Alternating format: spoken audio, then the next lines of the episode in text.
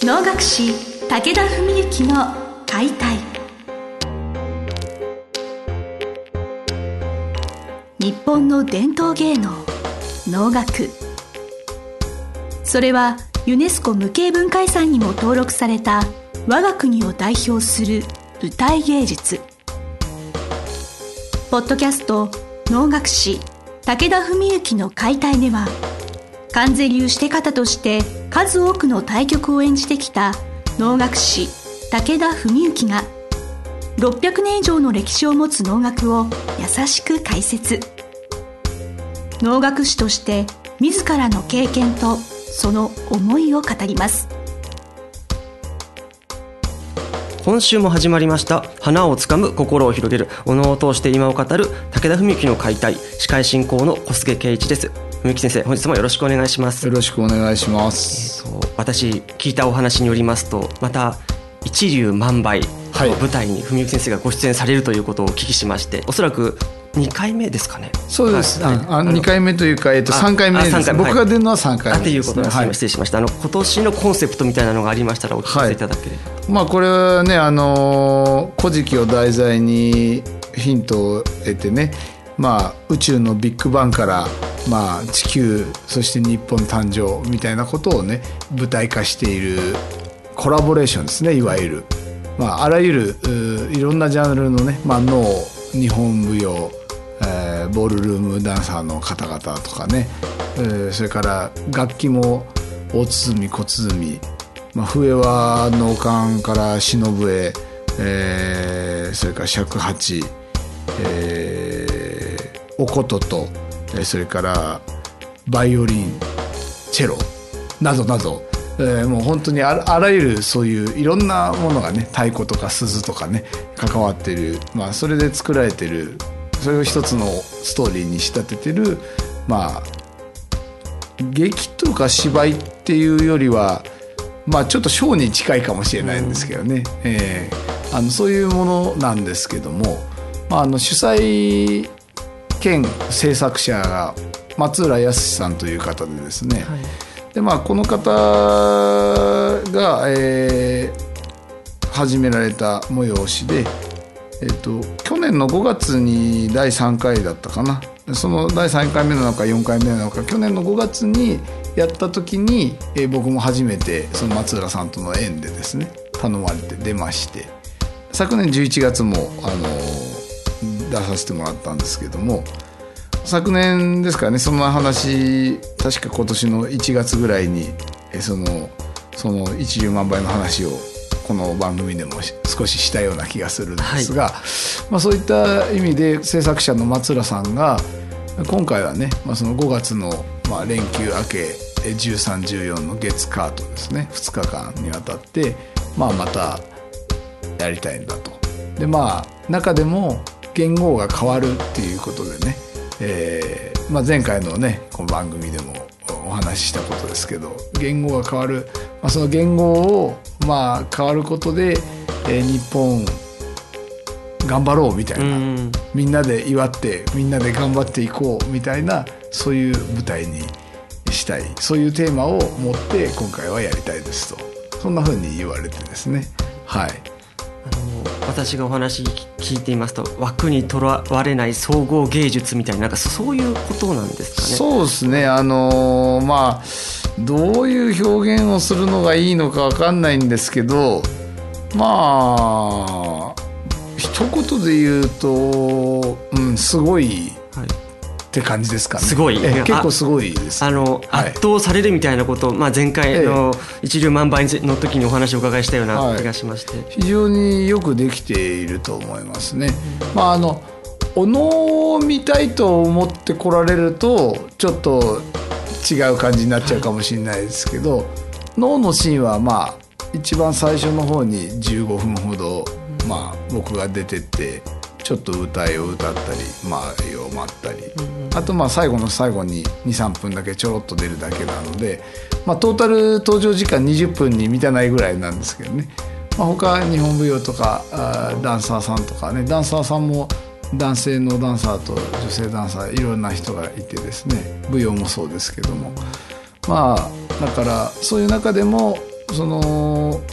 まあ、松浦さんはやっぱり能っていうのが一番日本の伝統芸能の中でも格式があって、まあ、そういう祈りっていうかね、祈りとか鎮魂とかそういうものをね、えー扱ってる芸能でもあるのでそれがもうこの作品のおへそですと言ってくれていて、まあだからうん最初に言いましたけど小に近いっていうとまあなんか小に近いっていうとちょっとこう安っぽくなっちゃう感じもするんですけどでも松浦さんはこの舞台全体がもう法の神事だと思ってますって言っててですね。ですからスタッフもみんな必ずその公演の前にはみんなでお参りに行くらしいんですよ。なんかそんなような舞台でちょっと不思議なね、えーあれなんですけどね。エンターテインメントもやっているけれどやっぱそのお能が一本重しとなっていって芯が通ったみたいな、はいはい。厳かな雰囲気が醸し出される。そういうふうにあの言われていて、はい。まあ僕も多分それじゃなかったらねお断りしたと思うんですけど、まあすごいいい意味でそのリスペクトがあって、で出演者の方々もやっぱり能楽堂に立てるっていうこととか、能楽堂の能舞台に立てるってこととか。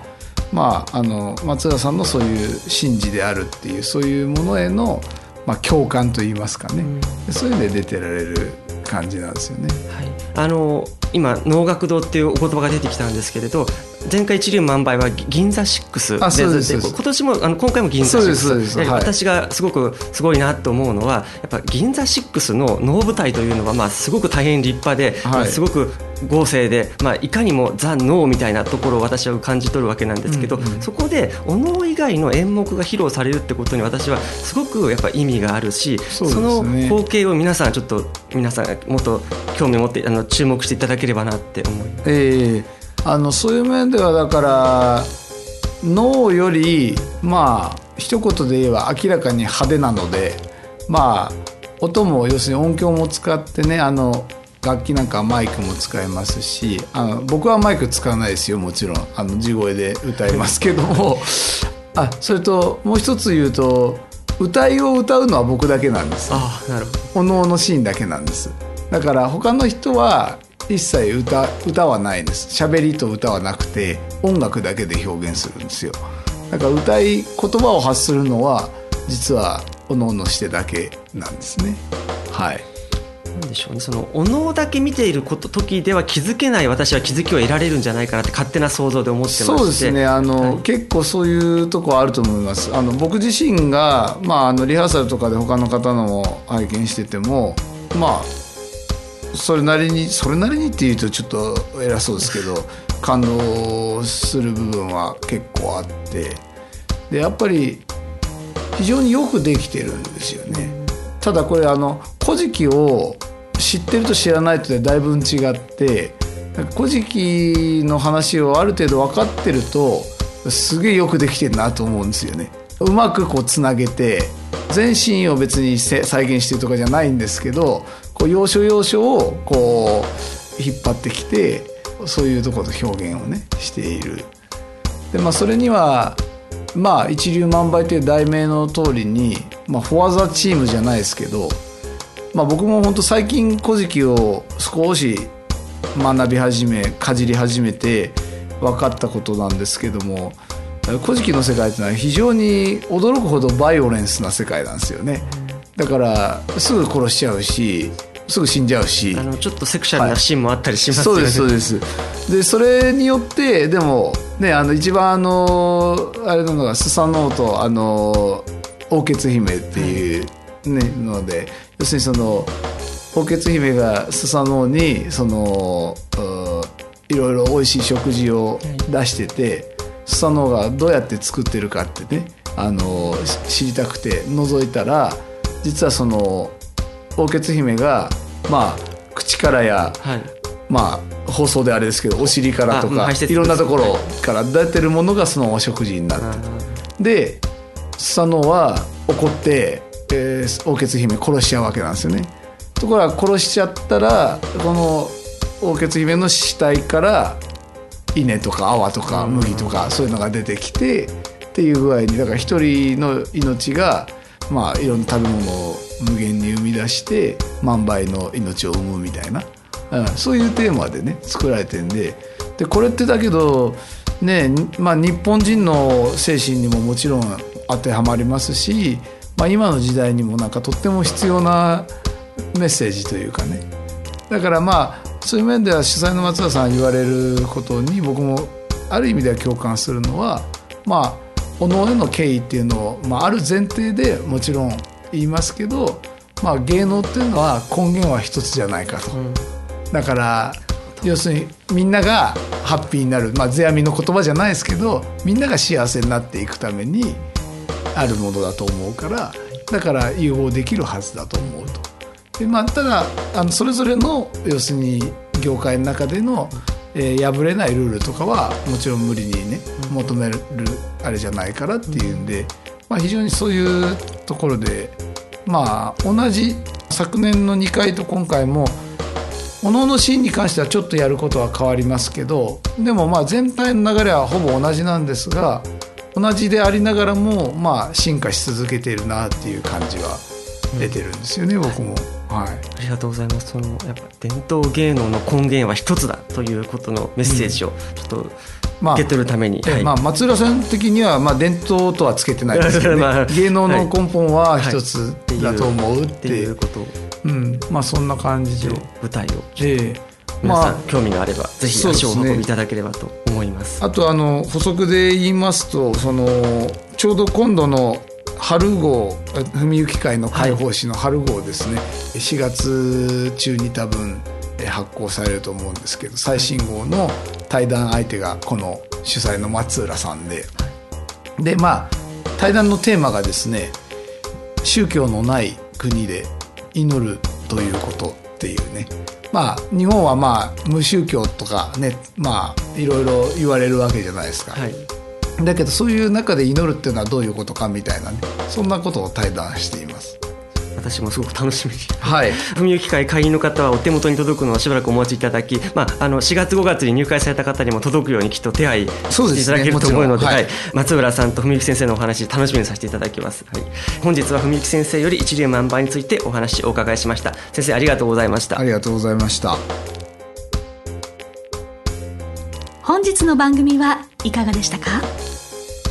番組では武田文幸への質問を受け付けております。ウェブ検索で武田文幸と入力し検索結果に出てくるオフィシャルウェブサイトにアクセス。